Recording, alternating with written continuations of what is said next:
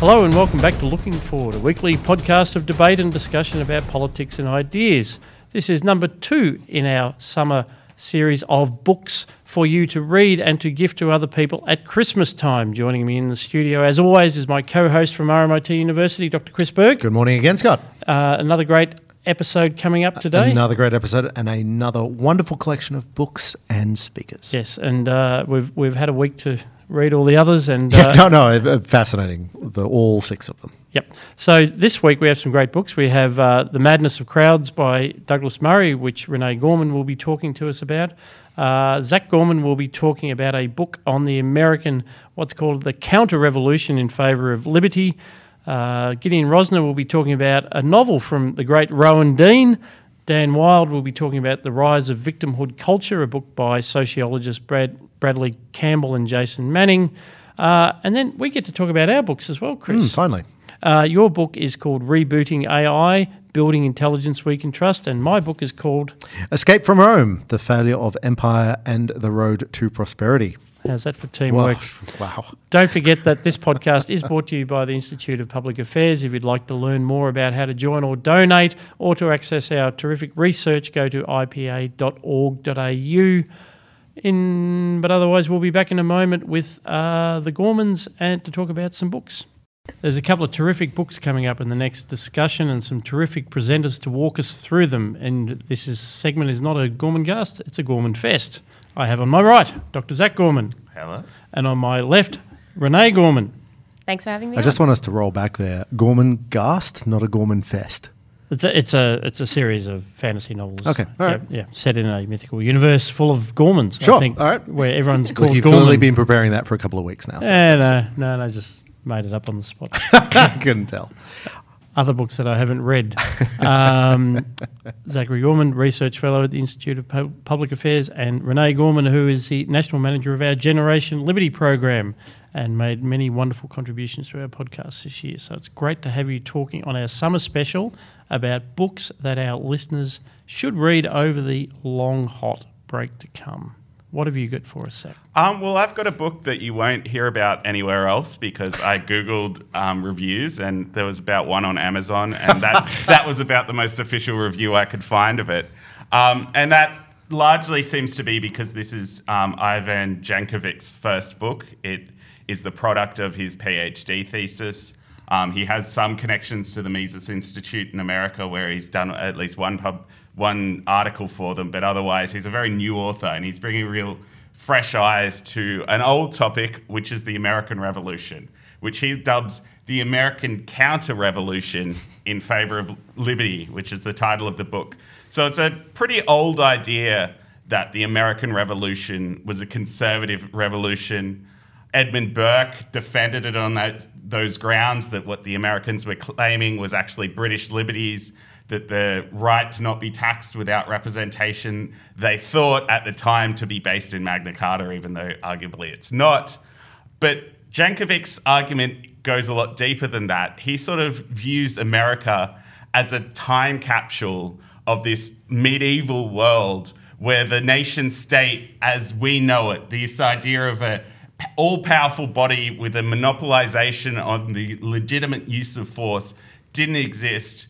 And you just had a series of local communities, some towns in America didn't even have any connection to their colonial governments. They were purely independent polities. And what happened was with the Glorious Revolution and the triumph of parliamentary sovereignty, you had the triumph of this centralizing nation state that had not previously existed. And it took about 100 years, but eventually the clawing hands of that centralizing nation state looked over the Atlantic Ocean to its empire and tried to centralize and claim the right to tax and regulate in a manner that had not previously done so. Yeah, so I hadn't heard of it either, so thank you, Zach. But so it's this idea that the original settlements in the 13 colonies were basically like 1600s, 1700s. And so they'd been separated from Europe at precisely that moment that these great state formations were happening. And certainly the British state went from being relatively dispersed to something much stronger and more centralised, and the Stuarts. Is that sort of the idea that they'd been sent across the Atlantic at a time before the state had really taken on that form for the English, and then when that state power came along and tried to impose itself in North America, that's when the reaction started. Yeah, certainly. So we're talking about a sort of time period around the time of the Treaty of Westphalia and all these real big stepping stones as far as the development of the nation state. And it's a combination of that time capsule effect and also the sort of frontier idea of these people just going out and creating a spontaneous order, creating these new communities that had not previously existed, and creating really successful communities. And that's sort of the other angle of the book, is the extent to which what we value, and certainly what the American author values about America, predated the state. That this, that a lot of what is associated with the development of capitalism as far as the modernizing trends of the nation state and Walpole and the establishment of state banks and printed currency and all these sorts of things, that actually came after the real bedrock of capitalism, which had been more spontaneous, which had been more about this loosening of feudal ties and loosening of the previous restrictions of what people could do before the state came along and sort of imposed new restrictions on people. As the author sort of says, a parasite can't grow on a dead host. So we have this pretty libertarian. What a scholarly. Yeah. So we have this historical phenomenon where you have the growth of the nation state that seems to be simultaneous with the growth of capitalism, but it's basically that his argument is that capitalist wealth is creating opportunities to create a nation state that didn't exist in a feudal time period where you had to rely on sort of local barons and these sorts of things in order to impose taxation on people. There's a debate I don't think is had enough about American history, which seems to feed into this, and I look forward to reading the book. And that's about the relationship between the Articles of Confederation and what was ultimately the federal government. So in the wake of the Declaration of Independence, they established what is effectively a loose confederation of the 13 colonies into the Articles of Confederation from 1781.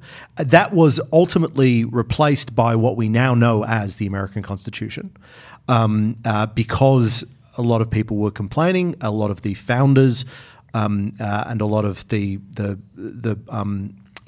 sort of people that we think about as the great founders of liberty, they didn't believe the federal government was powerful enough. Does he go into the Articles of Confederation debate? I think it's an unheralded liberal libertarian revolutionary aspect that somehow, because of the way Americans think about their national history, has been sort of swept away. That's sort of his argument, and he's very much writing to an American audience that's used to a traditional narrative of how the American Revolution happened. And the traditional narrative is that they set up the Articles of Confederation, which was this very loose tie between each of the colonies, and that ultimately didn't work, and that in 1787 you had to create a centralized federal government in order to pay back the debt that you had incurred from the Revolutionary War and several other things. But he actually points out that the people who set up the Constitution in 1787 had been saying the same thing in 1776. They'd been in the room and arguing against the Articles of Confederation and for a more centralized system. And they had lost that debate at that particular point in time, and they won it in 1787. So it's not that there was this change of mind, it was just a change of who was in control. Yeah, no, it is interesting. And I think it was... Chris is right, it's understudied. It reminded me of this whole period because the American conservative right talks about the founding, and so it's a real elision between the Declaration of Independence and the founding of the modern Constitution. Those 11 years or whatever it is are sort of, they're not quite airbrushed out, but it's when they talk about the founding, you're really mushing together the Declaration of Independence and the Constitution, and And so this book has been helpful in reminding me that that was a period of time, there was an argument coming up, and they're two different things. They're two different things, and one is clearly superior from a liberty perspective, at least in my view, because one of them creates a massive, or not initially massive, but creates the structure for a massive federal government, for an all-powerful presidential system, for a all-powerful presidential system that is so significant, that is so powerful that they actually have debates about whether to describe George Washington as His Majesty or something like that. That's a genuine debate that they have, and thank goodness they didn't. But you can see so many of the problems that we have with the American presidential executive power system in those founding debates. And it's fascinating to imagine what would have happened had the other guys won, if you will. So had the Articles of Confederation been recognised for as the pro-liberty constitution that it was. And there's a couple of elements to this. First of all, that the argument of the book is that basically the reasons the Revolutionary War got fought get completely overturned in 1787. So if you understand 1776 as a rebellion against the centralizing concept of the modern nation state and with its mercantilist economic ideology where it wants protectionism, all these sorts of things, then that all gets imposed from 1787. So the war isn't won, according to this narrative, to a certain extent. But then the flip side of this is that even though the drafters in 1787 wanted a centralizing state and said so in the actual sort of constitutional debates when they were writing it up, when it came to actually getting it ratified, they had to tone down their rhetoric a bit, like a Democratic nominee playing to the bass to get the, to get the nomination, but then having to come back to the center. Well, they have to come back to the center when it comes to ratification, and that's when you start to get them talking about the way in which there's going to be checks and balances and sort of the modern theories of federalism that we more associate with federalism as a way of sort of impeding the power of the nation state. But federalism impedes the power of a nation state compared to a nation state. It still implies the power of a nation state compared to that not existing. Yeah, yeah. And Renee, where do you fall on Articles of Confederation, the American Revolution? Declaration of Independence. We hold these truths to be self-evident. I look forward to reading the book, but I do have to confess I do not have enough knowledge about it to speak about it. But you are familiar with, I mean, the American ideals of liberty are, if at the very least, it is part of the mythology, if you like, of the conservative right, and not incorrectly. I mean, there's certainly the ideals of liberty are in there. I mean, what do we draw from that American experience? I find that the American experience is very much interweaved into the young liberty movement in Australia, and you get a lot of Americanisms when talking about liberty, so our whole concept of liberty in the West is kind of based on America. I was also wondering during that discussion whether a lot of these mistakes were made because they assumed that some men would be just as good as George Washington. George Washington was the man who said, "No, I am not your Majesty or your Excellence. I am just the president." And he could have ruled as a king, but he stepped down and chose not to. And it worked for that period, but there wasn't enough barriers in the way because there's got to be a lot of men who do want to rule as a king. Exactly, yes. I think he's explicitly hearkened back to Cincinnatus, the Roman consul who came out of retirement from his farm to fight in the wars against Carthage, and then after he defeated the Carthaginians, he just went back to his farm, and that was the ideal of the day. There's actually a really beautiful statue of Washington in the Smithsonian in DC, a statue that was never put up because people found it a bit confronting because it actually has Washington with a bare chest. And he's got a Roman toga around the bottom. Sexy Washington. But he's actually giving the sword back to the people. Oh, fabulous. And it's larger than life, and it's gorgeous, and it's sad that it's not on display.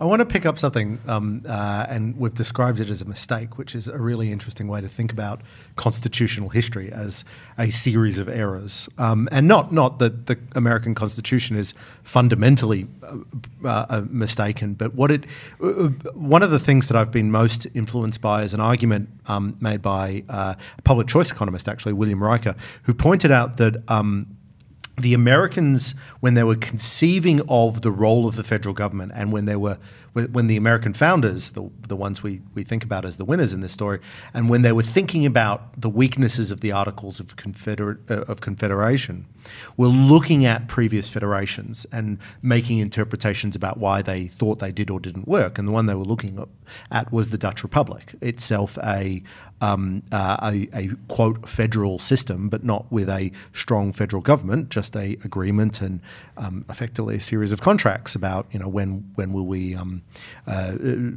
tax, when will we do these sorts of things. So it's sort of a Articles of Confederation. Now, Riker's argument is that they badly misread it and they badly misunderstood how the Dutch Republic actually worked. They, we know what they read about it. We know what books they had in translation. Nobody spoke or read Dutch, so they weren't in a position to go back to original sources.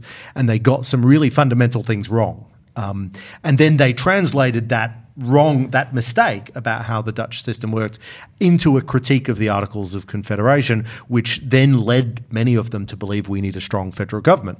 I think that's a fascinating story by itself, but it's even more interesting if you also think about the Australian Constitution, because the Australian Constitution is an interpretation of the American Constitution as well, not that it's a Westminster system. Error piled upon error. Error piled upon error. It's Australia has a Westminster system, but it also has states, and it also has to have a quote states house. So it tried to transpose what it thought the American system looked like onto the Australian states, the colonies getting together, and doing so made a series of errors that has left us where we are. Well, even when you talk about sort of the problems with the High Court and the problems with interpreting documents and all these sorts of things, even in the immediate aftermath of 1787, Jefferson is making these arguments that it's not actually the Supreme Court who should be interpreting the Constitution, that the Supreme Court was meant to interpret the sort of Constitution and the workings of the federal government internally.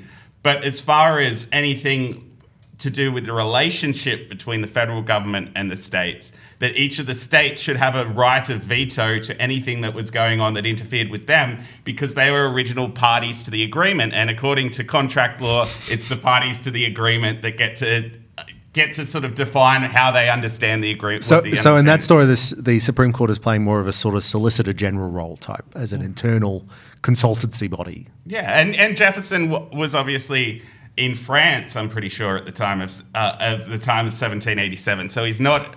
That's probably one of the tragedies of 1787, is that there are certain really great thinkers that aren't around for the writing of the Constitution that were there for the Declaration of Independence. But certainly and there's all sorts of arguments about whether in American constitutional law that have direct parallels here about whether the states were parties to an agreement or whether it was the American people who were parties to the agreement, and how that defines whether federalism will win out and whether the sort of centralism will win out. And all these other debates that this weighs into that are really fascinating, but you're not necessarily going to be familiar with them as an Australian, but there's so many parallels with the federal system. It is interesting. I mean, that's it. I do have to point out the elephant in the room, though, which is so he's got the perspective, going back to the Articles of Confederation or a more dispersed and decentralised constitutional order, which I would generally agree with. But in the American context, of course, the nullification by the states of federal laws was one of the arguments used in the 19th century in the South. So this is inextricably tied up in the American historical consciousness with how these debates played out, afterwards. And states' rights was too often a states' right to enforce slavery. Well, that's the problem, and that's sort of the victory that the centralizers have had, is they've been able to tar every states' righter with a Confederate brush.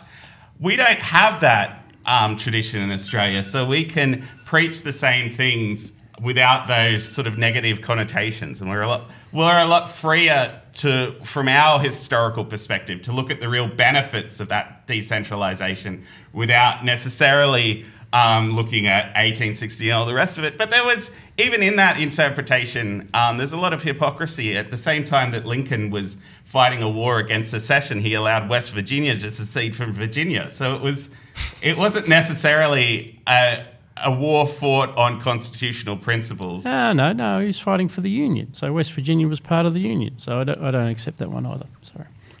Thanks, Scott. Very good. We'll end on that discordant note, and we shall. We have no intention of following up that argument. No. Continued. Indeed, the Continental Congress. I always thought it was a bit sad. I read somewhere that in their final session, they adjourned sine die, so for another day. For another day. Yeah, we've been waiting 200-something years for that reconvening of the Continental Congress. But Renee, you have something much more modern for us. In fact, a very modern book about the insanity of the times. Yeah, so you may know that I actually have a passion for horror, and I've had a passion for things that scare the living hell out of you for most of my life. I have many stories of getting in lots of trouble at camp by reading ghost stories to other 8-year-old girls who weren't quite ready for them. But probably the scariest book that I've read this year, or maybe in the last decade, has got to be Douglas Murray's The Madness of Crowds. Just because it articulates the problem of the culture wars we are in, the identity politics games that we are playing, and how inherently dangerous they are. And there is a little part at the back where he talks about solutions, but it's very short, and it's a little bit disheartening. But I think the main point of this, and Douglas Murray has a real knack for doing this, is articulating things that everyone is thinking deep down, but because of cultural norms or this cultural problems that we are in, no one's actually saying. And he manages to articulate them so perfectly and in a way that will, I hope, begin a discussion. So this is on the way to being a bestseller, just like The Strange Death of Europe before it. It's called The Madness of Crowds, Gender, Race and Identity, but I have a feeling they changed the undertitle to make it a little bit less controversial on the front, because the chapters are actually split into gay, women, race and trans, which are all talking about trigger words. Talking about these things feels like you're walking across a field of landmines. But really what he's talking about is this new kind of form of brute politics, which I found really interesting, and something that I really identified with of are these new identities that we're kind of building a new ethics around. So are they a new way of forming politics? So is gay inherently political? Is being a woman inherently political? So you see a lot of this on campus and a lot of this with young people I deal with. You're gay, but because you don't believe the right things, you're not really gay. Or you're a woman, but you don't believe the right things, so you're not a really woman. And he goes through examples such as Peter Thiel, who was a Silicon Valley millionaire, very much celebrated before this as a successful gay man, and he came out in support of Donald Trump and the Republicans. And there was an article afterwards that in a very popular gay magazine is, he may be attracted to other men, but he's definitely not gay anymore, because gay is more than being attracted to other men. Can't be a gay Republican. And, you're seeing new forms of this with... Despite the Log Cabin Republicans movement, which has been around for a long time. Yeah, exactly. And he also talks about the only people that he sees that are not worried about these new cultural problems and these new forms of identity politics are those that are self-employed. So those who don't have to enter workforces, or people like him who are writers. And he says that it is the responsibility of those who do not have a hierarchy above them, they don't have a job to lose, to be voicing these issues, because if we don't speak about them and we can't speak about them, the only step after no discussion is violence. So that's the real worrying issue. So how does he think this came about? So I mean, what has changed in the last couple of years or last decade or so to make this into such a significant political movement? Well, it's a combination of things he kind of talks about. So these ideas have been bubbling around for a very long time. They were just at the very edges of liberal arts colleges, and they were forming, but everyone didn't pay attention to them. But then they started working their way into the corporate field and also into society more broadly. And that's because they are quite attractive. If to a generation of young people who feel like they're never going to be able to get it, buy a house, they're never going to be able to do certain things that they think they view that were easier for their parents, I've got a system that will get rid of all inequality, rid of all bigotry, and will give you meaning. It's kind of along the lines of what Jordan Peterson is talking about, is young people are seeking meaning in life, and they're going to these extreme ends of kind of, brute force identity politics. And the problem is that this isn't really going to give them meaning. And it may be a funny thing to say in the building of the IPA, but to seek the meaning in your life from politics is probably not the best direction to go for a happy life. It's probably not.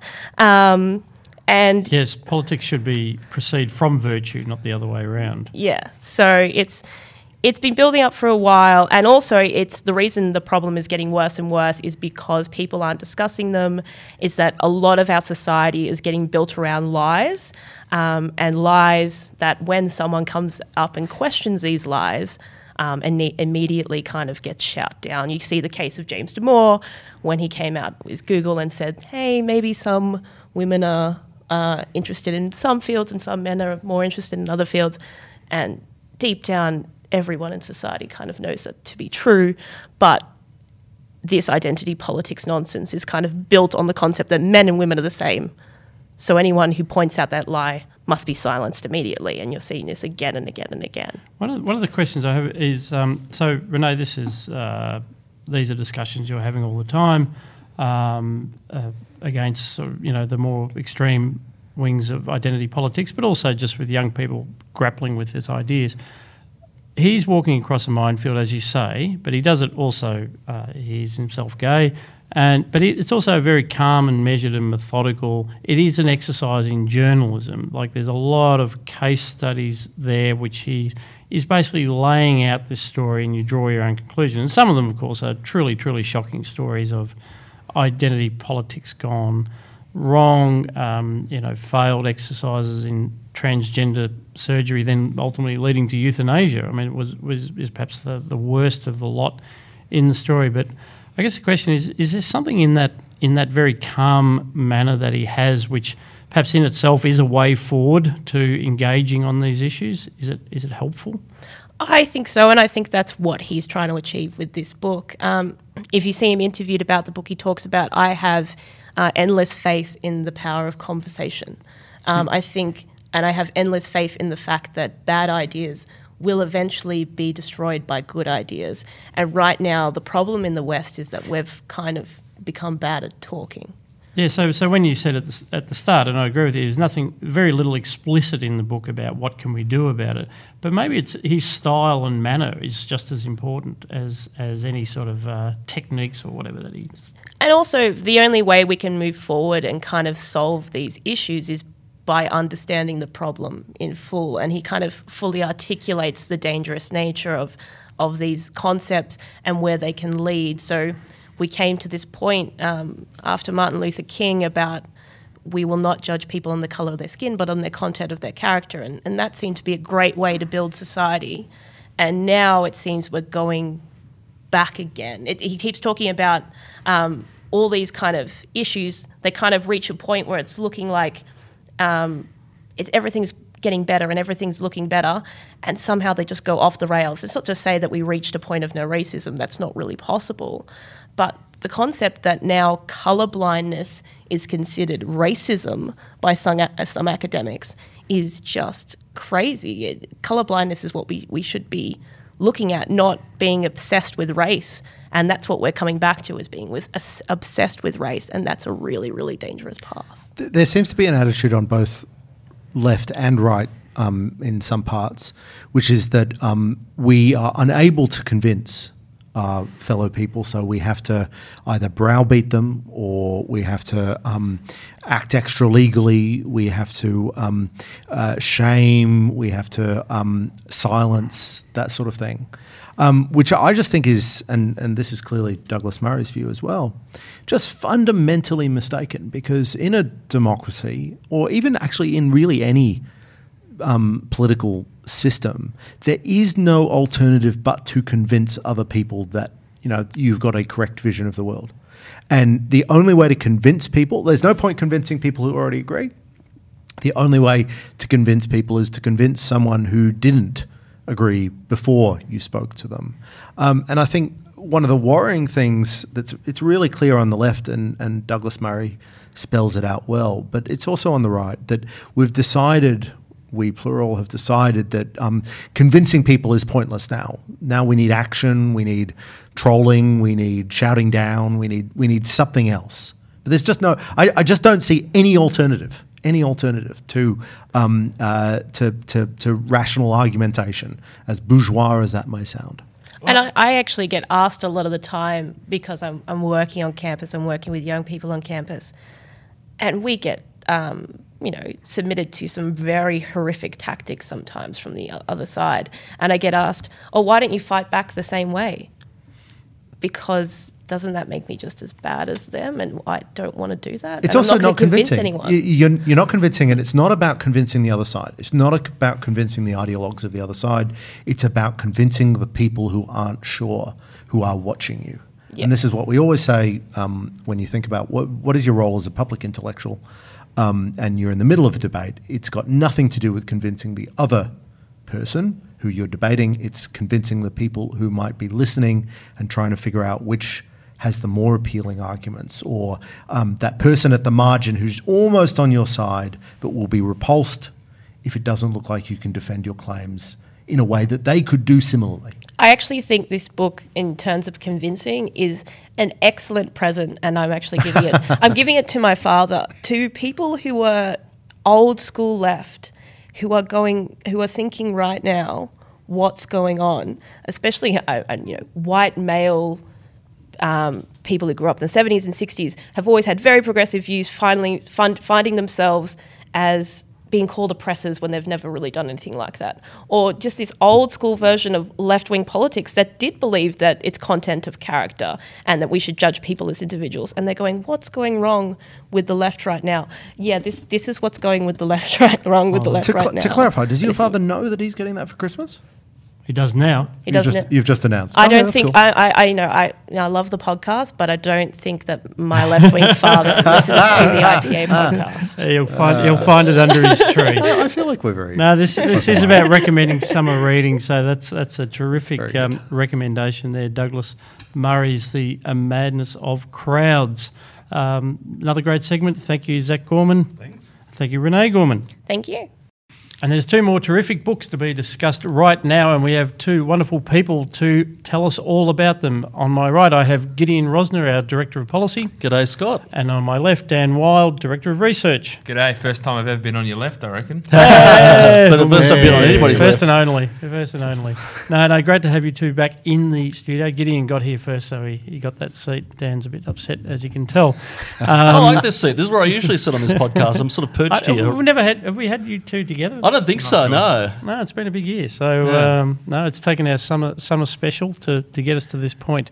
And what book do you have for us, Gideon? So, today I brought in Corkscrewed by Rowan Dean. Now, Rowan Dean, most of our listeners would know, that is a giant of the Australian right, host of Outsiders, editor of The Spectator magazine, raconteur, all-round good bloke. Financial review columnist as well, yeah. Correct.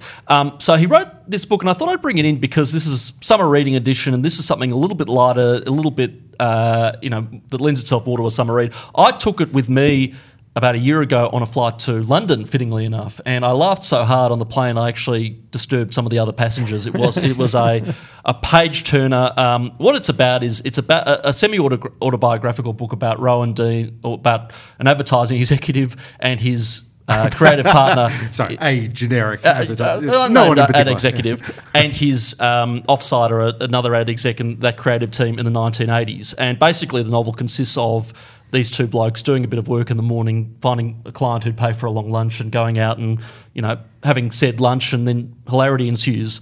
So it sort of did to the novel what Seinfeld did for the sitcom. There are no hokeyed epiphanies. There's no cliched revelations. There's no attempt to find meaning where it doesn't exist. It really is a wall-to-wall story of a wall-to-wall book of, you know, funny drinking stories and funny stories about the craziness that was the 80s. But the political subtext of it is that it was set obviously in 1980s Britain, and throughout the novel the ethic of that era comes through. I mean, it sort of shows how England was waking up after the winter of discontent, about the time of exuberance and material abundance and the joy of being, and a time which was actually free of political correctness as well. And it showed the, you know, an advertising executive and advertising agency is a great setting because it shows the intersection of capitalism and creativity that that era ushered in. So not overtly political, but for those of us who are fans of Thatcher and that era, it makes for a very, very good read, as well as being very amusing and very well written. So that's so your takeaway from the book is the sort of that political context, that rise of prosperity and the energy that brings. The energy, and again, and the creative energy as well. I mean, this is the great myth, I suppose, that of the starving artist, of this mutual exclusivity of material abundance and creativity, of fulfillment of high meaning intellectual pursuits and so on. It's all sort of the idea of the Maslow hierarchy of needs, and what that time of material comfort in Thatcher's Britain wrought was a time of great energy and fun as well. I mean, this is the thing about it's refreshing to read at the tail end of what I think will be remembered as a terrible decade, the 2010s, because everything is so serious and joyless, and it comes with a health warning and everything else. This is a fictionalised or a fictitious version of Rowan Dean's sort of ethic, which is, you know, this blend of hedonism and conservatism, which obviously appeals to me personally very much. Yeah, no, there's so much to reflect on in that Britain, and you're right, it had come off the 70s, which had been that dreadful decade, and so much of the resentment against Thatcher and that sort of capitalistic exuberance that you're describing. It's like, oh, look at the equality. Look at the inequality. Look at these yuppies with their expensive suits. You know, getting hammered at lunchtime and all. You know, the point was they were creating this opposition in Britain. So you hadn't seen that in the 70s because no one had any money. Yeah, correct. And so if you were sitting in Manchester or Liverpool circa 1985, you probably would have looked at, you know, these guys in London and thought, well, damn them. But the point was, this was just the first stirrings of something that then spread and created a period of growth that led right up until the global financial crisis. But the characters in here aren't privileged. They're not part of any sort of establishment or hierarchy and everything else. I mean, they were just two people who made money and lived well on their creative wits and on their talents. I mean, isn't that not the kind of society that everybody can get on board with? It dispels this myth of Thatcher England being this Dickensian, you know, scary corporatist place. It was actually a pretty good place to live for everybody, as far as I'm aware. Rowan is the editor of the Spectator Australia and host of Outsiders. Do you see much of, you know, he's got a fairly, I guess, unique brand and style. Yeah. He's also a regular. That's right. And he's also on Bolt Report every Wednesday. He has his Culture Wars segment. Yep. Do you see much of that, his persona today as it is? Does it have its traces in that book? Can you sort of trace it through a little bit and see where he's come to today? Well, obviously Rowan's a great humorist, and you can see that in his monologues for Outsiders and for his Fin Review columns and everything else. And as I said, the book was very, very funny and showcased his ability to, you know, tell a story and tell a funny story and everything else. But beyond that, it was... And one of the few political elements of the book that was expressed was Rowan's... or the main character's run-ins with the no connection to Rowan. This is a work of fiction, I'm sure, for legal purposes and nothing else. But the run-ins with the government censors, and there was one memorable one. And again, listening to him talking about those government censors, what they did to his ads, was a bit like listening to Rowan on the Culture War segment talking about, you know, big government and the woke elite telling us what we can and can't put in television programs and everything else. And there's one government agency with an acronym ICTA, and I don't forget what it stands for in real life, but the characters in this book used to call them "It's those C's again," which had Rowan all over it. One of the things that you brought out there is the relationship between commerce and art, and or commerce and beauty, or something like that. And it strikes me that the underappreciated joy of capitalism, and the idea that advertising and large quantities of advertising on billboards, in neon, makes some centres, city centres, actually quite beautiful in a way that you don't get from what you would view as a more traditional beauty, city of beauty, like something like Paris. So I find a strong appeal to that corporate advertising and the aesthetic value that it has. You think about how amazing Tokyo is. Not a usually Times Square. Not describe well. Times Square is disgusting for other reasons. Never go to Times Square. Piccadilly Circus. Piccadilly Circus is a much better example.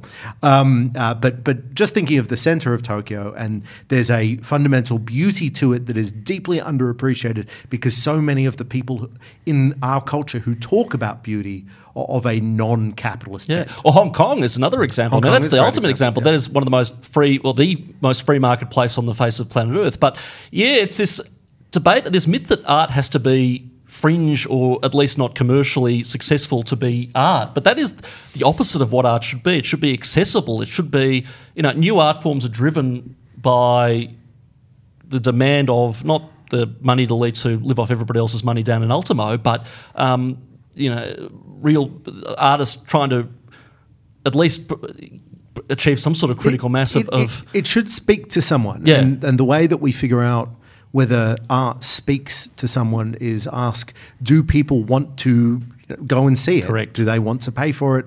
Do they want to enjoy it? Not does a bureaucracy value it for whatever reason. The other theme, though, that you brought up, and this is the really interesting, the conservatism and hedonism, which is a really interesting combination.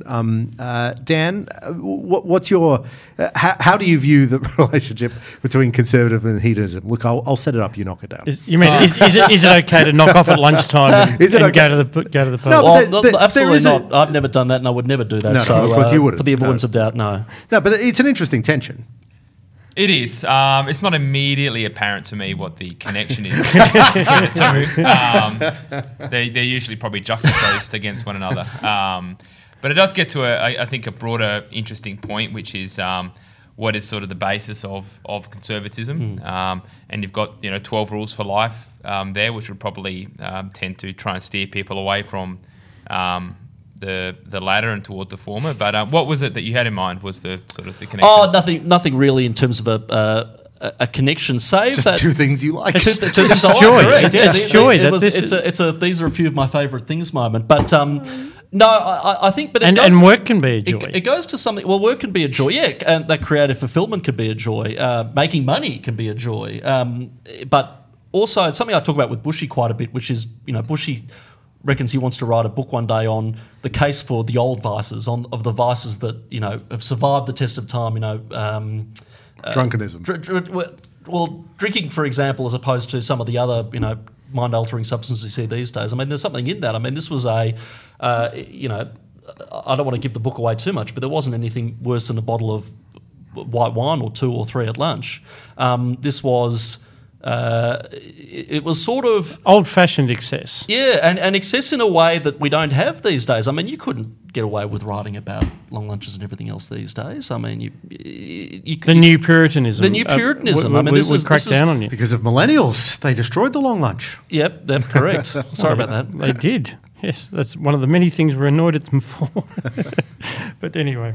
And thank you, Gideon. And Dan Wild, you have a book, The Rise of Victimhood Culture. Tell us about that. I do, thanks, Scott. Yeah, it's called The Rise of Victimhood Culture by Bradley Campbell and Jason Manning. to academics. Basically, the book tries to chart out what is happening with victimhood culture. We hear a lot about what it is. They describe where it has come from and what preceded it. Their basic argument is there's three types of culture in a general sense. There's honour culture, dignity culture, and now we have victimhood culture. So honour culture is around wanting to preserve your name, preserve your honour, and that can be sometimes a bad thing. The example they give is of dueling, back in the Wild West type of thing, where people would duel if there was someone had disrespected them or their wife or something like that. There's an efficiency element to that, I feel. There can be. No, I don't mind it. You don't mind it? Yeah. Bring back dueling. Then there is the dignity culture, which is sort of the Victorian era, stiff upper lip, turn the other cheek, just get on with it, sticks and stones will break my bones type attitude. And now that's given way to victimhood culture, where basically your sense of morality or moral superiority is predicated on your status as a victim. And the challenge that we have in order to get that status is to become the biggest victim possible, which gives rise to things like intersectionality, where that is essentially victim upon victim upon victim. And the more of these categories you have, your racial background, your religion, your gender, your disability status, and so forth, the more those compound one another, the bigger the victim you are, and therefore the more receptive you ought to be of moral considerations of everybody else. So the authors see this as a very troubling phenomenon, and they're not the first to raise that. It's really about the fragility that comes with being seen as a victim as opposed to, say, wanting to preserve your dignity. And they argue that a lot of the conflict that we have in our society is because of the juxtaposition of, say, victimhood culture against, say, those who believe in dignity culture, as an example. So that's a sort of a high-level overview of where the book comes from. It's an interesting take on dignity culture because and I haven't read the book, but my understanding was the difference between dignity and victimhood culture is seen on the anti-racist movements, for example, of the 60s and so on versus today. I mean, the civil rights movement was about liberating black people from the indignity of separate treatment and of segregation and extending to them the dignity of equality, of being fully, having the same rights as everybody else.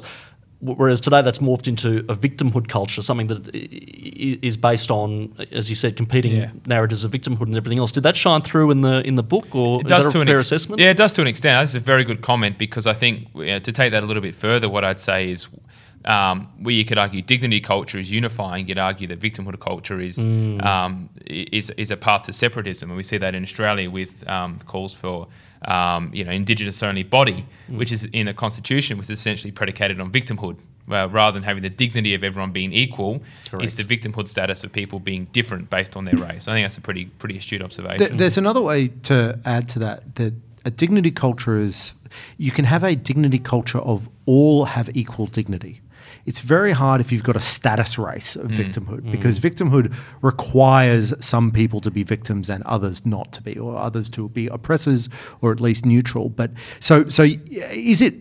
Do you think it's self-defeating in that sense that if you've got a status race towards the infinite intersectionalities? Well, if I could just add that when we made our video for Race Has No Place with Jacinta Price, that was just one of the points that she made. The voice to Parliament is a concession that Indigenous people will forever be separate and therefore forever be disadvantaged. That is the static victimhood mentality as opposed to the extending dignity. Anyway, sorry. Yeah, and that's right. And your comment about, what was it, infinite.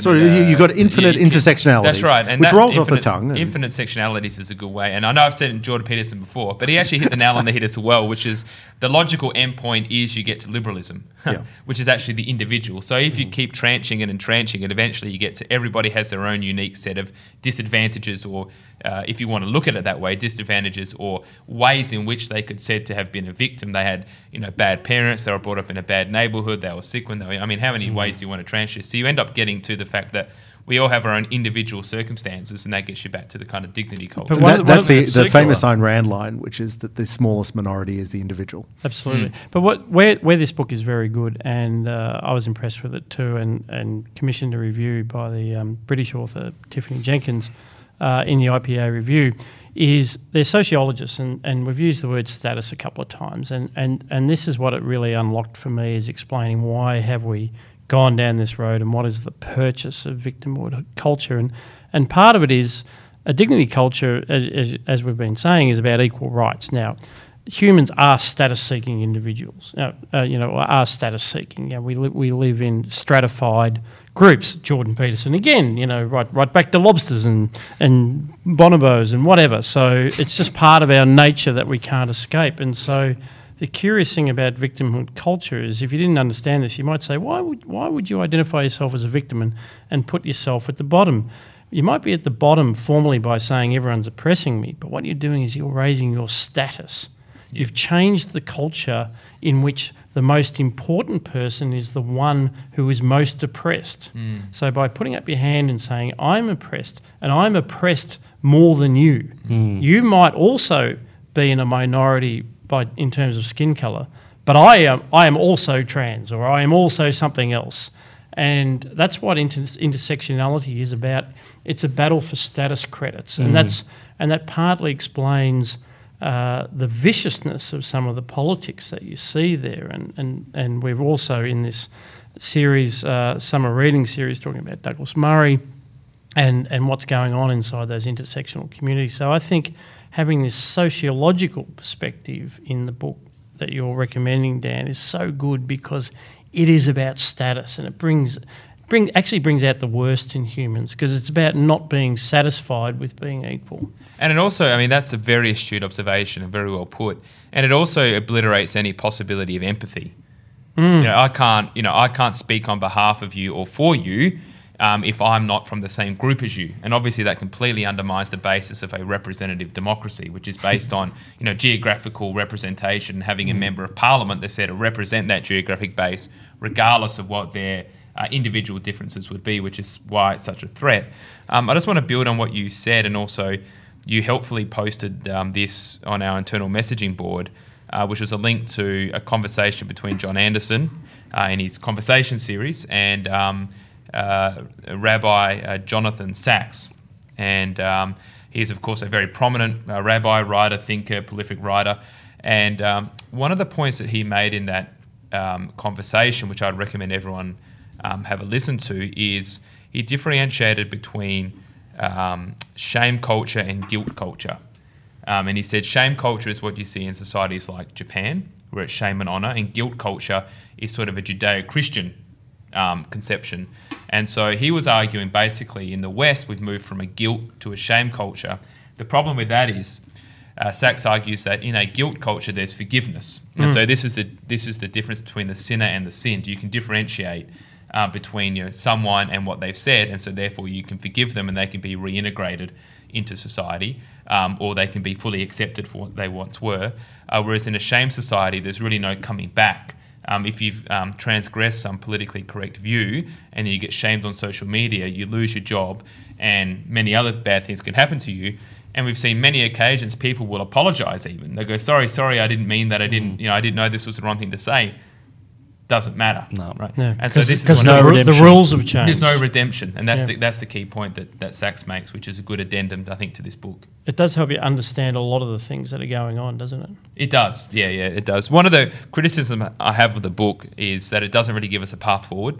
It's a very astute observation of what's happening, but I want to know what we can do about it. Apart from accelerate the infinite intersectionalities. Yes, but I wonder whether that's a great strategy in the medium term. That's right. I think I'd like to pick up something which has always fascinated me about the victimhood, but the combination of victimhood and the ways that particularly universities and educational institutions have tried to institute solutions to that. So this is the trigger warning stuff, the safe spaces. Because I think once you identify someone as a victimhood, a victim of some trauma for being who they are, then we start, the way that many universities, particularly in the United States, have then approached it, well, then we've got to treat you like a trauma victim. We have to have these trigger warnings. We have to have these safe spaces. And it's incredibly counterproductive to do it that way, in part because it's just bad psychology. Protecting someone against triggers is not the uniform recommendation for all people who have suffered actual trauma, let alone identity trauma, or too many microaggressions over their lives.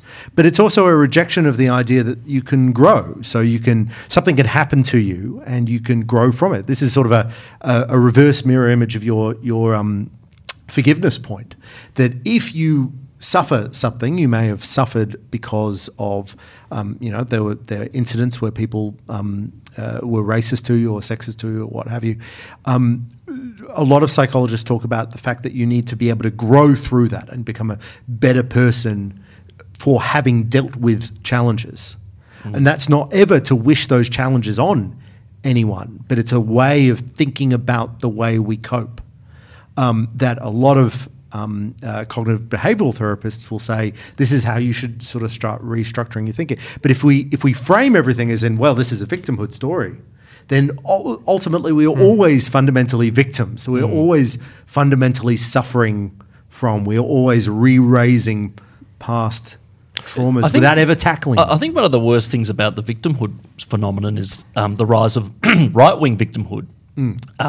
Culture, and you see that in things like, for example, the men's rights movement, and you see it in memes like, well, you think men have it easy? Well, did you know the majority of suicide cases are men? Do you know the majority of people dying in war are men? All valid points, but I don't think it's particularly productive for the right to be trying to out-victimhood the left. I mean, they're masters at it, and at the end of the day, all you get is both sides of the debate or the whole ideological spectrum engaging in the same pointless contest. But narratives of suffering have become a really powerful part of just day-to-day politics now on both left and right. I mean, I think I agree with you. This is a random example, but when Julia Gillard was casting about for something, you know, she had nothing to lean on, and she decided it was the fact that her ethnic background was Welsh, growing up in Adelaide. Oh, there's a lot of anti-Welsh racism. Yeah, that's right. The Welsh have had a terrible time in Australia. Yeah, since the 13th century. I mean, and sort of, it's almost to her credit, I think she was embarrassed to do it, but she had to construct this narrative. But is there a politics after this? So it just strikes me that both left and right, left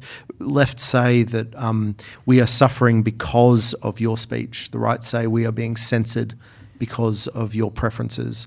We all seem to have adopted the, our side gets it worse now.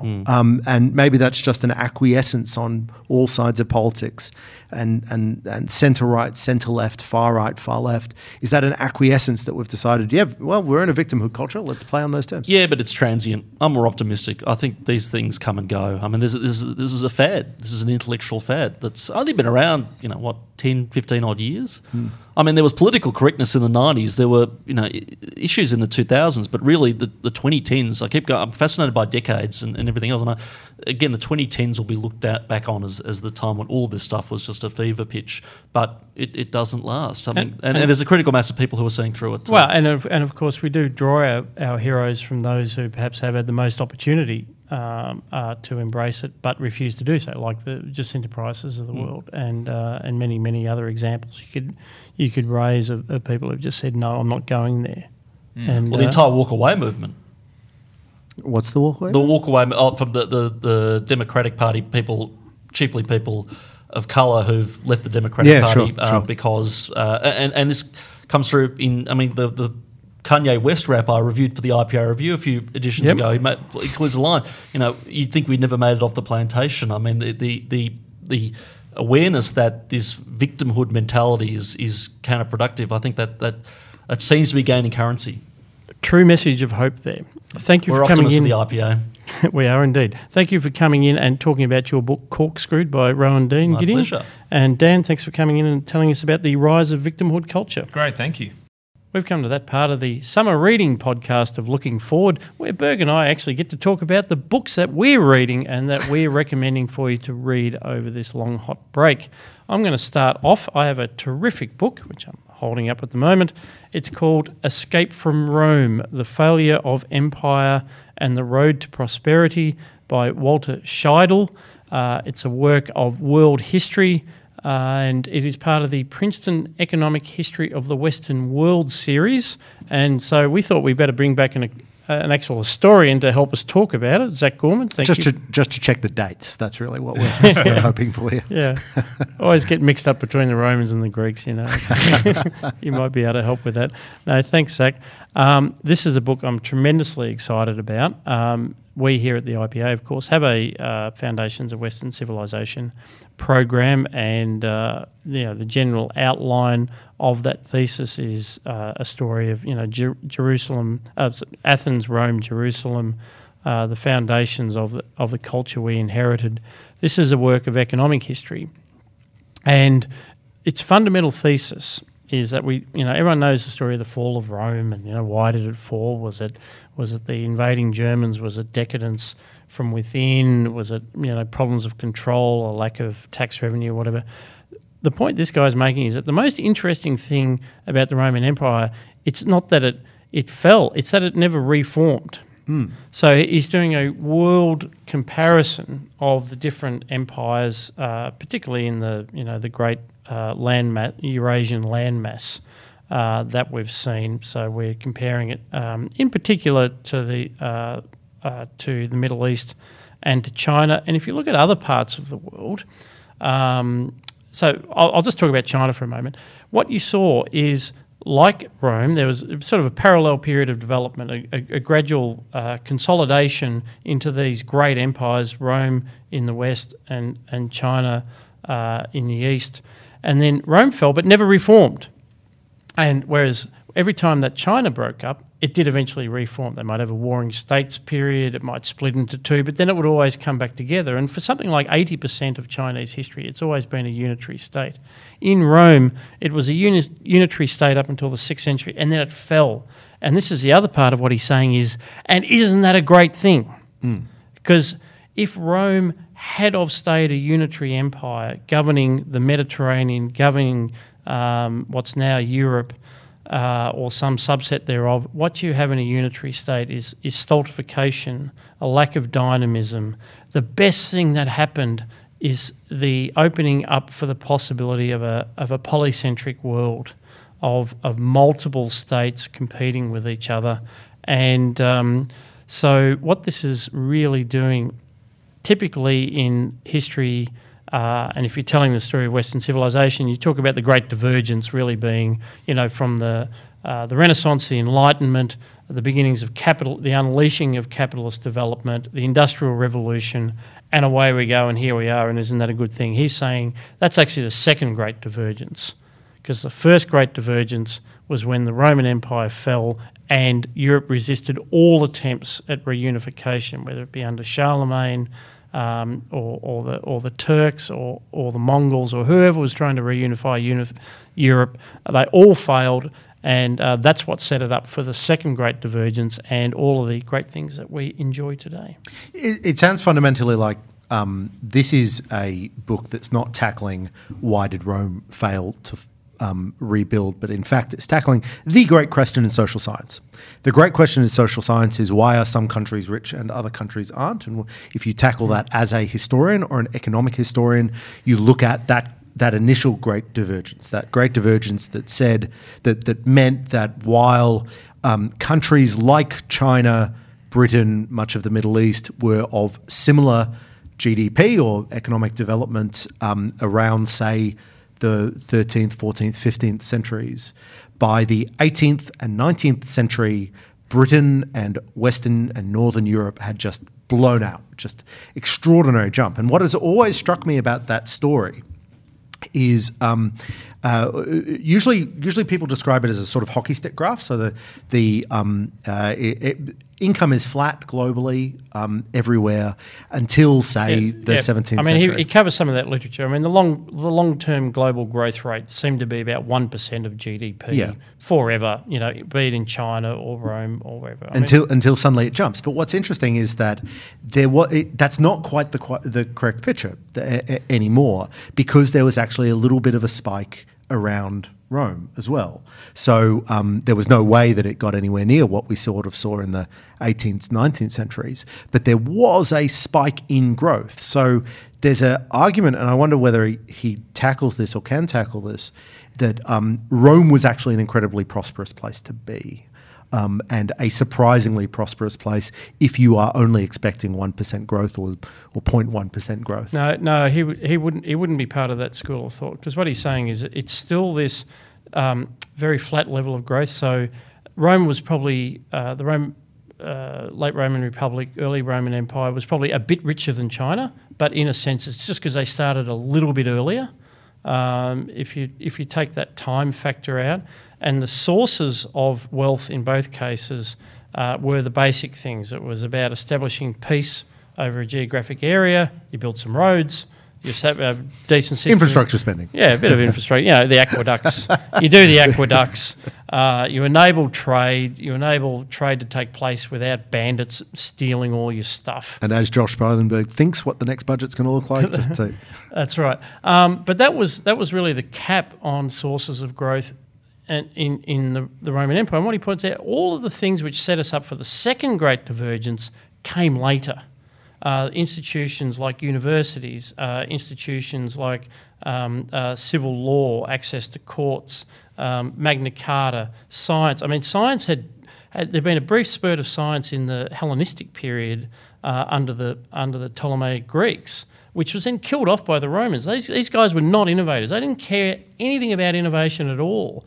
And again, it was only when you were able to enable a polycentric world that innovations started coming out in early modern Europe. Well, I'm obviously a bit of a preacher for decentralization, yeah. But I think the Roman Empire has its place in the sense of just that there weren't avenues for cross-pollination of ideas in the ancient world, in the way that sort of the technological revolution, and even just having a common language across Europe with Latin and later French, allowed for this cross-pollination of ideas and this greater evolution. So there's something to be said about spreading Western civilization in the first instance, and then breaking it up into little pieces so we can all develop in our own ways and develop under new ideas. I was just reading James Belloc, and he was talking about this same thing, and he talked about that one of the main arguments for the differential between Europe and China that happened so late. China was ahead of us with the printing press and all sorts of things, but one of the main differences was what he calls the exit option. So in the early 15th century in China, you had the great age of exploration when they had these great ships of fleets going around Africa and going tremendous distances. And then the imperial government turned off that idea, and the explorers had nowhere else to go. At the same time in Europe, you had Christopher Columbus come with his idea of going to, hopefully India. Obviously it wasn't India, but he came up with the idea, and he's tried to shop it to the Portuguese. And when the Portuguese didn't want it, that's when he went to the next... when he went to Spain and got the Spanish to back it. So there was this exit option. There was always another polity that you could experiment on. No, that's absolutely it. It's polycentrism. And the other thing he talks about, which is relevant, is that they... And it's a little bit of a... He says this could be a little bit of a just so story. What was good about it was polycentric, but there were some unifying things. So... from Portugal to Spain, they were speaking, different languages, but different Romance languages. And most of the people at court, there would have been clerics at least who all spoke Latin. So there was this dispersed series of polities, but joined at least by an educated class who either spoke Latin or in later years, say, French, or nowadays English. As a common language, and of course the church was this sort of pan-European institution. So there was that sort of sweet spot, and this is a bit difficult for an historian to think about, whether it's overdetermined, but a sweet spot of different countries, different polities, right down to the feudal level. This is where he's almost saying feudalism was a good thing, because the Holy Roman Empire was neither holy nor Roman nor an empire. It was a series of dispersed German principalities, and you had that exit option, and but they were connected in some way via the church. But that's the fundamental importance there of the church, because the church is a level of polycentricity that's not just multiple states next to each other with their own protected domain. There's there's another level of, quote, government that you can appeal to, that whose responsibilities are not that neatly delineated, that eventually comes into real strain with the Reformation. But at the first instance, during the medieval period, you've got you can appeal to your king or you can appeal to the Pope as well. So you've got multi-levels of polycentricity, which makes it really, really hard to build up a new state because, of course, the Pope doesn't want you to create large states that might compete, and that's a big part of the constitutional history of Europe, the tension between more powerful kings and emperors versus the Pope that they nominally share allegiance with. And then to your point, which is about the you need that shared language, of course, that religious construct gave everybody not just a shared language in Latin, but a shared intellectual framework. So you can write your appeals to the state through a shared religious agreement that might have resonance in the Netherlands as much as it does in Italy, as much as it does in Sweden or England. Well, a good example of that cross-pollination of ideas is St. Anselm. He's a classical example of how people in the medieval world were able to go from polity to polity, and their ideas spread, but also it's a cross-pollination in the sense that they're shaped by the new experiences they're experiencing, as well as bringing their own ideas to new polity. So this was a monk who starts off in Italy, goes to the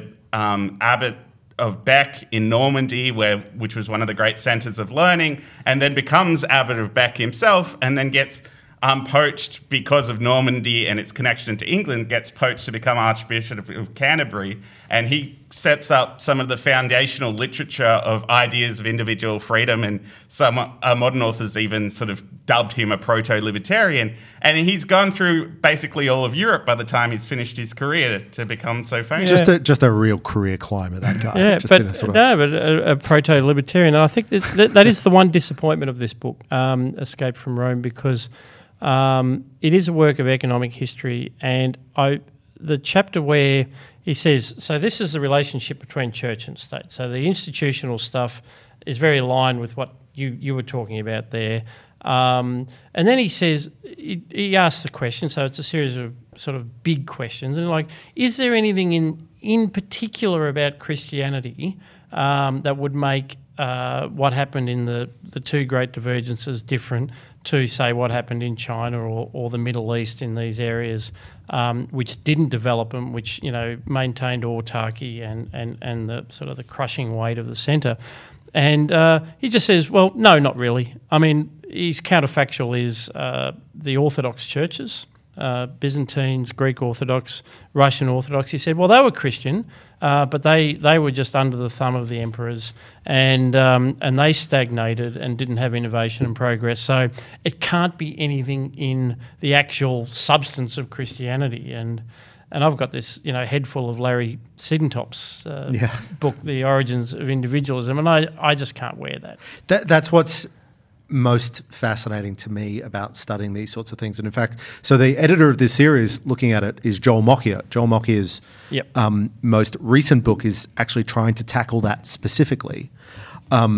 His most recent book from 2016, A Culture of Growth, The Origins of the Modern Economy, trying to make that jump between their clearly cultures or countries or communities that have ideas that are more sympathetic to innovation, that are more sympathetic to institutional changes, pro-liberty institutional changes, and trying to tie the stuff that happens in the ideas realm to the stuff that happens in the material economy. I think that's the great challenge that we have. Deirdre McCluskey does it very well. Yes. Joel Mockier does it very well. But it's the big game, because if we talk about China as an example of a country that chose to withdraw from the world, made a deliberate decision to do so. Britain, which is a country that made deliberate ideological decisions to engage in ideas. That's where we have to look. Well, I think coming back to Christianity, the thing with sort of Byzantium and the Eastern being different from the Western, that's, we sort of know that with religion, that religion can be interpreted in a whole number of ways, and that it's not necessarily the central teachings, it's also about that interpretation. But that sort of is the brilliance of Christianity. So much of the best ideas from the Middle Ages came out of theological arguments. So the point was that it wasn't self-evident what the text on the page meant, and you had to battle. But there was enough grains of truth in there. There's enough grains of, particularly the idea, and I always bring it back to John of Salisbury, this idea that the individual will be judged at the end of their life based on their actions. So it's the individual that's the center of society, and also that individual needs the freedom to make their own actions. Everything else comes out of that. I actually share that analysis, but I do worry that it's a bit of a just so story, that like, yes, well, we got rich in Europe, and Europe, they were Christians, so therefore it must have been the Christian ideas that made them rich. There's an element where I think it has to be demonstrated better. That's sometimes when we discuss it, we don't do the hard yards to do that demonstration. I think Sit and Top does actually a lot of that in the invention of the individual. And look, this could be a whole podcast series in itself. In the IPA Review, looking at how long we've been going, it is a podcast series by itself. Okay, I'll leave listeners with two links. One is to Zach's piece on John of Salisbury from an IPA Review about 3 editions ago, and another in the current edition, the what are we in? Autumn. Spring edition by Paul Monk, which is about that explosion of science in the Hellenistic period, that spirit of inquiry, that brief flowering sort of the 3rd and 2nd centuries BC, which wasn't seen again for 1,500 years. That was obviously in a time of pantheism. So maybe there's a counterfactual there that could be explained, but maybe we would be here for another couple of hours. Berg. Thanks for that introduction. Okay, speaking of exactly, we've been doing this for a while now, and we've given up on segues. Yep. You don't get one. I've used all my good segues. You used all the segues. So the book I'm recommending, I read a couple of weeks ago, is called Rebooting AI: Building Artificial Intelligence We Can Trust. It's by 2 academics, Gary Marcus and Ernest Davis. It's a really cut through the nonsense about where we are in the development of artificial intelligence, and therefore where we are in the development of things like autonomous vehicles, where we are in the development of AI that can, provide ads on social media, everything like that. So the reason that this is important to read about is, and the reason it's important to get a no-nonsense assessment of where the technology actually is because we say a lot of things about AI, and particularly in politics, and I think particularly in the moment that we're in, it's very easy to make wild statements about the A, importance of this technology, and B,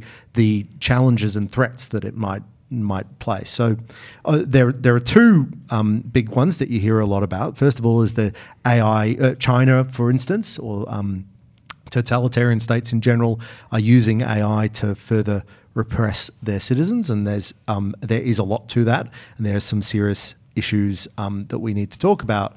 But the other one is, the other big fear that you hear is this idea of a superintelligence. We're worried that suddenly one day AI is going to take off in a sort of Skynet way. It's going to come into its own. It's going to and be able to. And the fear here is that AI and artificial general intelligence will be able to improve itself without us having to improve it. And the moment it starts doing that, a author named Nick Bostrom has basically claimed that this becomes not apocalyptic, but semi-apocalyptic for humans, because that artificial general intelligence might not care about us. So this book is a really cut-through assessment of that. And I have to say it is the fears about artificial general intelligence, so an intelligence that can do more than just what it was programmed to do, can make decisions to do new things, can improve itself, can make moral judgments, is so far away from what we are talking about right now. We are talking decades and decades and decades before we're even close to having anything like that. So they contrast 2 types of artificial intelligence. Isn't that, sorry to interrupt, isn't that a bit of a cheat in a sense of saying you might be worried about the potential, but I'm just going to tell you that that's not 20 years away. It's 100 years away, so you don't have to worry about it. No, it's not to say that you shouldn't have to – we shouldn't be we need to be thinking about these sort of things. That's absolutely right. We need to think about what happens when we develop technologies that might be threatening in the same way that we no, I'm not convinced that it would be threatening, but in the same way we think about nuclear safety, we should be thinking about AI safety, bios, all that sort of – it's important work. But it's also really important to understand where we are with this technology right now, because we're in a situation where we're getting increasing numbers of autonomous vehicles that are increasingly on roads, at least in the United States. We are dealing with AI when we do, spend time on social media. We're dealing with AI when we shop at we go to the store and everything like that. What AI is doing right now? What AI is doing right now is what we call machine learning or deep learning. And it's basically a very, very complex and advanced form of statistical learning. It's looking for patterns in large quantities of data. Turns out it's really powerful. You can get machines, computers to recognize objects from that. You can get it to even create new artworks. You can get it to do all sorts of amazing things. What you can't get it to do is build on itself. You can't get it to make decisions that aren't based on historical data. You can't get it to be an artificial general intelligence in the way that we both worry about. Is it a complete misnomer? Was that like the worst bit of branding ever to call it artificial intelligence? Yeah, no. If it's not actually artificial, there's a lot to that, and there are some authors that'll argue that there was a word in the 1950s, 1960s that was much better, cybernetics. Cybernetics was somewhat fell into disrepute after a lot of sort of socialist computer programmers thought that that was the way we would get socialism. But it's a really clear, it's a really engaging and really clear way to actually understand where we are on this technological change. And to bang on about a theme that I bang on this podcast all the time, we on the centre-right, libertarians, conservatives, classical liberals, we need to be very literate about the technological changes that are really radically and manifestly changing our economy and our lives. We need to be able to defend liberty. We need to be able to defend the vision of society that we have while engaging and being engaged in all those changes. I think the left is doing that. I don't think they're doing it very well. I disagree with their conclusions. But the left are actually thinking about things like the gig economy. They're thinking about AI ethics, and it is incumbent on us to really deeply engage and inform ourselves on these issues. Yeah, well, I think there's sort of an instinctual libertarian response to any new technology is that, A, it's sort of inevitable, and the more the government tries to ban it, it's just going to be the people who are doing it illegally that end up with the technology, which is the worst thing. And also, there is the potential for checks and balances through other new technologies. It's like the sort of nuclear proliferation thing, that it's actually the more nuclear weapons there are, the less likely there are that they're actually used.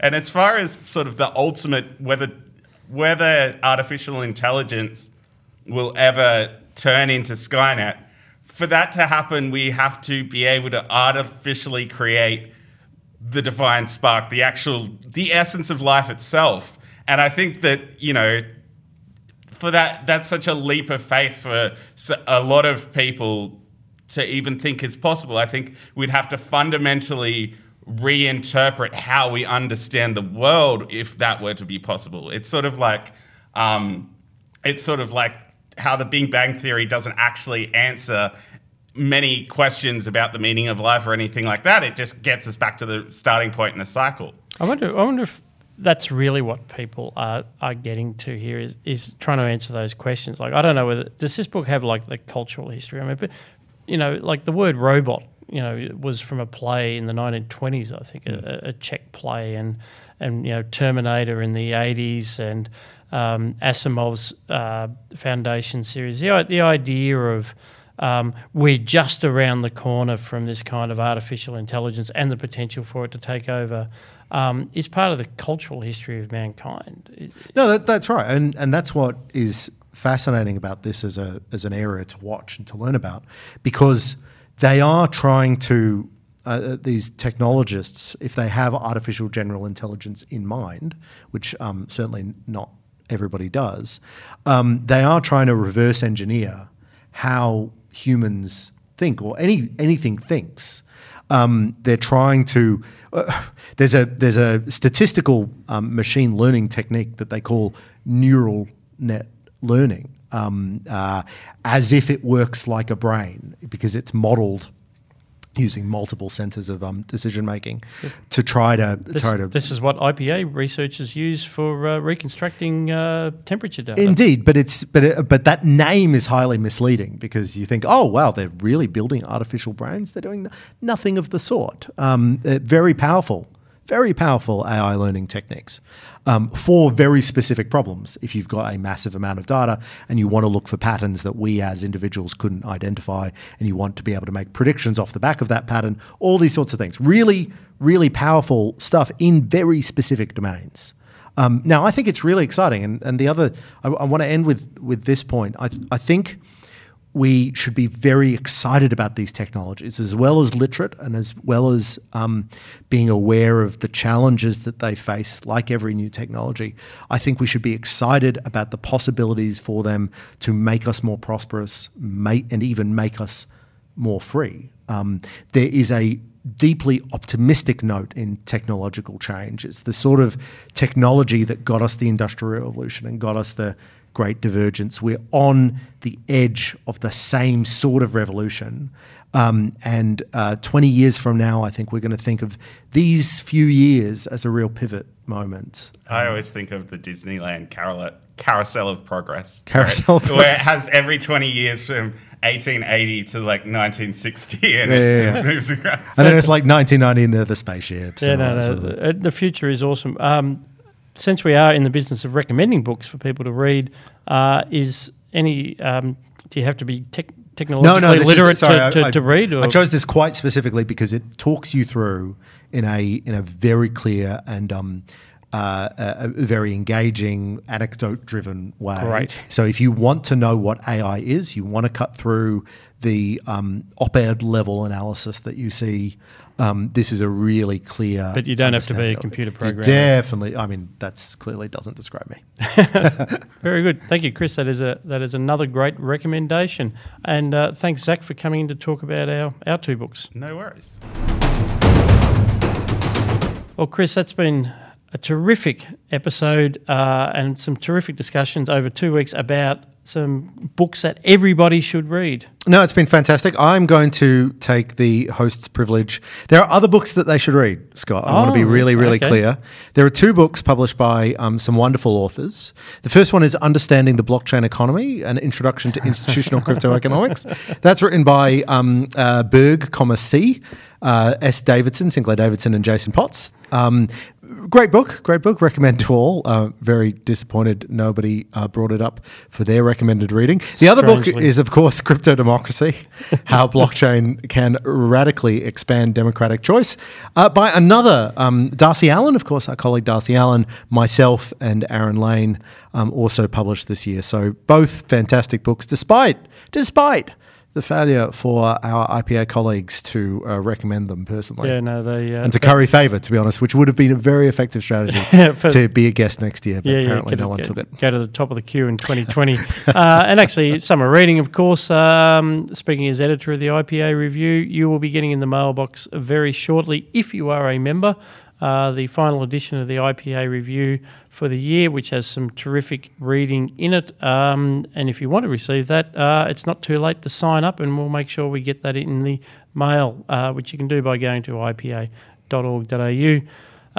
But I just want to say thank you to Chris Berg. Thank you. And thank you to our wonderful team in the studio, which is Josh Stranger, Saul Muscatel and Steve Walsh. We'll be back with more Looking Forward next year.